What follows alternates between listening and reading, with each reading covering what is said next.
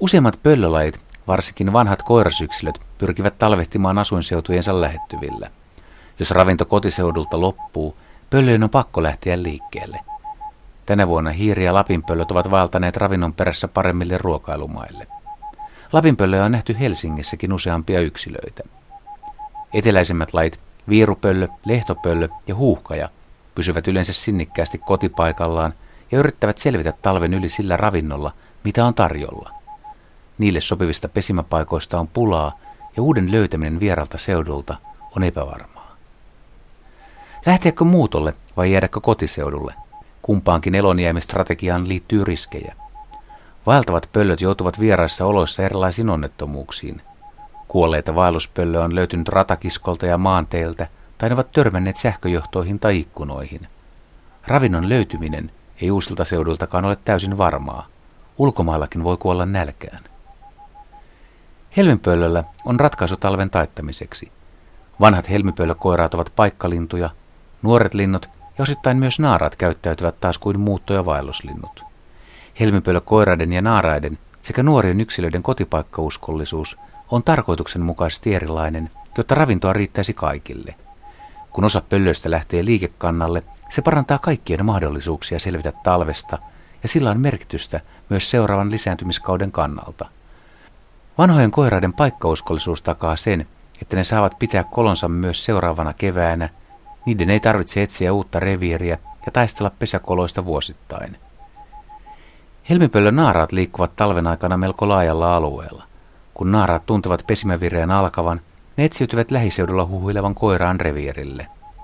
Tämä on lähes aina eri partneri kuin edellisvuonna.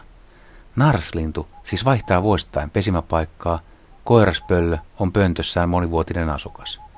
Joskus naaras saattaa pesiä vain muutaman kilometrin päässä entisestä kolosta, toisinaan se on matkanut talven aikana satojakin kilometrejä. Helmipöllö ei rakenna pesää, vaan naaras muni suoraan kolossa olevalle alustalle. Munia on keskimäärin viidestä kuuteen ja naaras hautoo niitä hieman alle kuukauden. Munomäärä vaihtelee ravintotilanteen mukaan. Huippuvuonna munia voi olla yhdeksän, mutta jos ravintoa ei ole tarjolla juuri lainkaan, helmipöllö jättää pesimättä. Tänä vuonna ei ainakaan etelärannikolla taida olla luvassa mitään erikoisia pöllöjuhlia. Erot voivat olla parinkin perättäisen vuoden välillä huimat. Erässä ruotsalaistutkimussa havaittiin, että 217 pöntön aineistossa, kun ravintoja ei ollut tarjolla lainkaan, pöntössä pesi vain yksi helmipöllöpari. Kaksi vuotta myöhemmin, kun myyri oli paljon, peräti 119 pönttöä oli asuttu.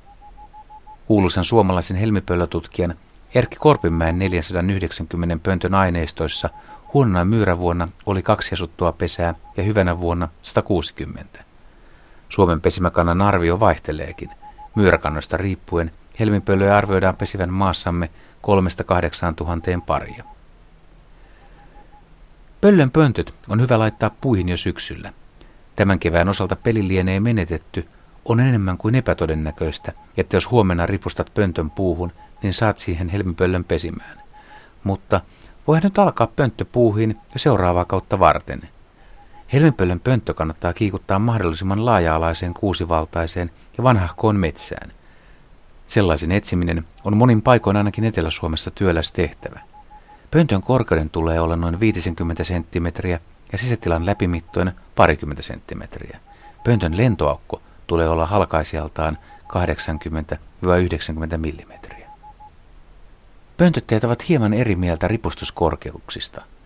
Joidenkin mielestä kaksi metriä riittää, toiset kiikuttavat pöntön jopa kuuteen metriin. Pöntön pohjalle on muistettava tampata vähintään 5 senttimetriä purua.